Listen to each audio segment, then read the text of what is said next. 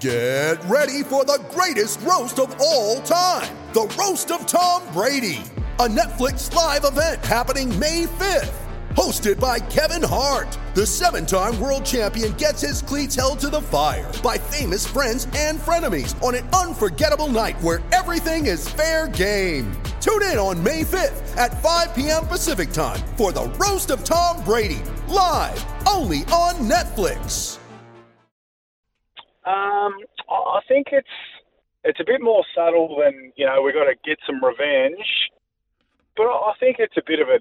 It doesn't almost need to be said at all. I think everyone who plays, particularly if you play them early in the year, we played Richmond in round two uh, in 2018 off the grand final, and uh, clearly the Sydney Geelong game this weekend is uh, is still pretty early in the season. So I think when it's early in the year, there's a bit more to it, but I don't even think we're all adults. We we uh, we can cast our minds back and remember how we felt. I think you know nothing even needs to be said. It's it's uh, it's just there bubbling away under the surface for the team that got beaten. Particularly, um, particularly, I think when you play them, so it's a bit different for Geelong and Sydney. It's at a different ground again, but for us, we were you know thinking, well, they're going to come to Adelaide this time. It's going to be a different uh, a different state of affairs, and in the end, that was the case. It was in the case for you as well because you tore Alex Rance apart, if I recall correctly. well, um, not enough. Now I'm going to get sidetracked here a little bit. Not enough to get a Brownlow vote. Oh, I um, remember remember going to the Brownlow and uh, and I had a consistent year in 2018. My, probably my most consistent, but didn't have a lot of big games. And I thought I missed out on a vote. I was sitting there at the Brownlow in round two. I thought, geez, I'm not going to get a vote here the whole year until round 23 because I didn't have another game that was uh, that was good enough to warrant a vote. And uh, sure enough, uh, last round of the year, Jay Jenkins gets a vote. So it was a long night at the Brownlow that year. But um, it was, um, yeah, it was interesting. It was a game where it was hyped up.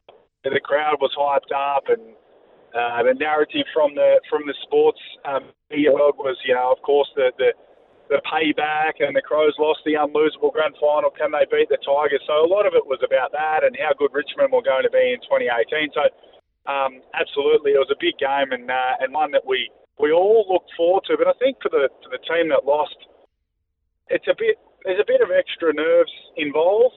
For the team that won the grand final, you're almost playing with house money. It is interesting because I'm a firm believer that unless the grand final rematch or the two opponents play earlier in the season, it kind of loses so much of its luster. I, I I firmly believe it should be in week one, the opening start of the AFL or any season. But as it stands right now, we get to a little bit of. Uh, there's a little bit of drama around it, mainly because the flag hasn't been unfurled yet, and back to GMHBA Stadium. But I, I think with the injuries and the fact that two teams that aren't exactly setting the world on fire does kind of take a little away from this weekend, which wasn't the case when you played Richmond all those years ago.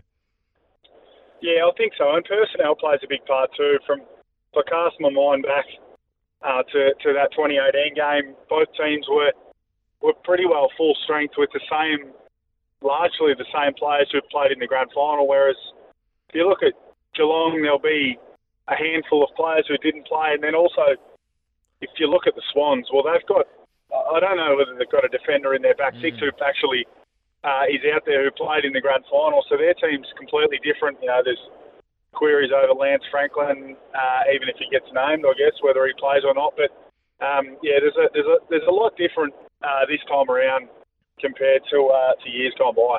Now, just before I let you go, you're a huge part of the SEN track crew on a Saturday in particular. You weren't there with us last Saturday because you're off chasing cash uh, in local football. Now, my my sources suggested that you played about 35 seconds. Do you still take the cash when you just wander up just to get a, a tick off the games played for finals qualification? Well, you need new sources, Cam. I never even uh, I never even jumped in the car and went up to What? to that part of the world up in, uh, up in Sea Lake. I um, I backed myself to a corner. I got the day off SEN track so I could go up and play, and then um, my Achilles was just uh, no good, so I decided not to play and then not to go. And my wife said, "Well, I'm still going. I'm going to go up. You can stay home with the twins." So I was stuck at home all weekend with the twins, so I didn't get to work and I didn't get to play. So um, I'm uh, I'm aiming to play Uh, not this weekend, next weekend at St Arnaud. So uh, hopefully that's the debut for the mighty Sea Lake Nandaly Tigers. There we go. The cash is rolling through the veins. As always, JJ, love hearing from you, mate. Are you AFL Nationing this week?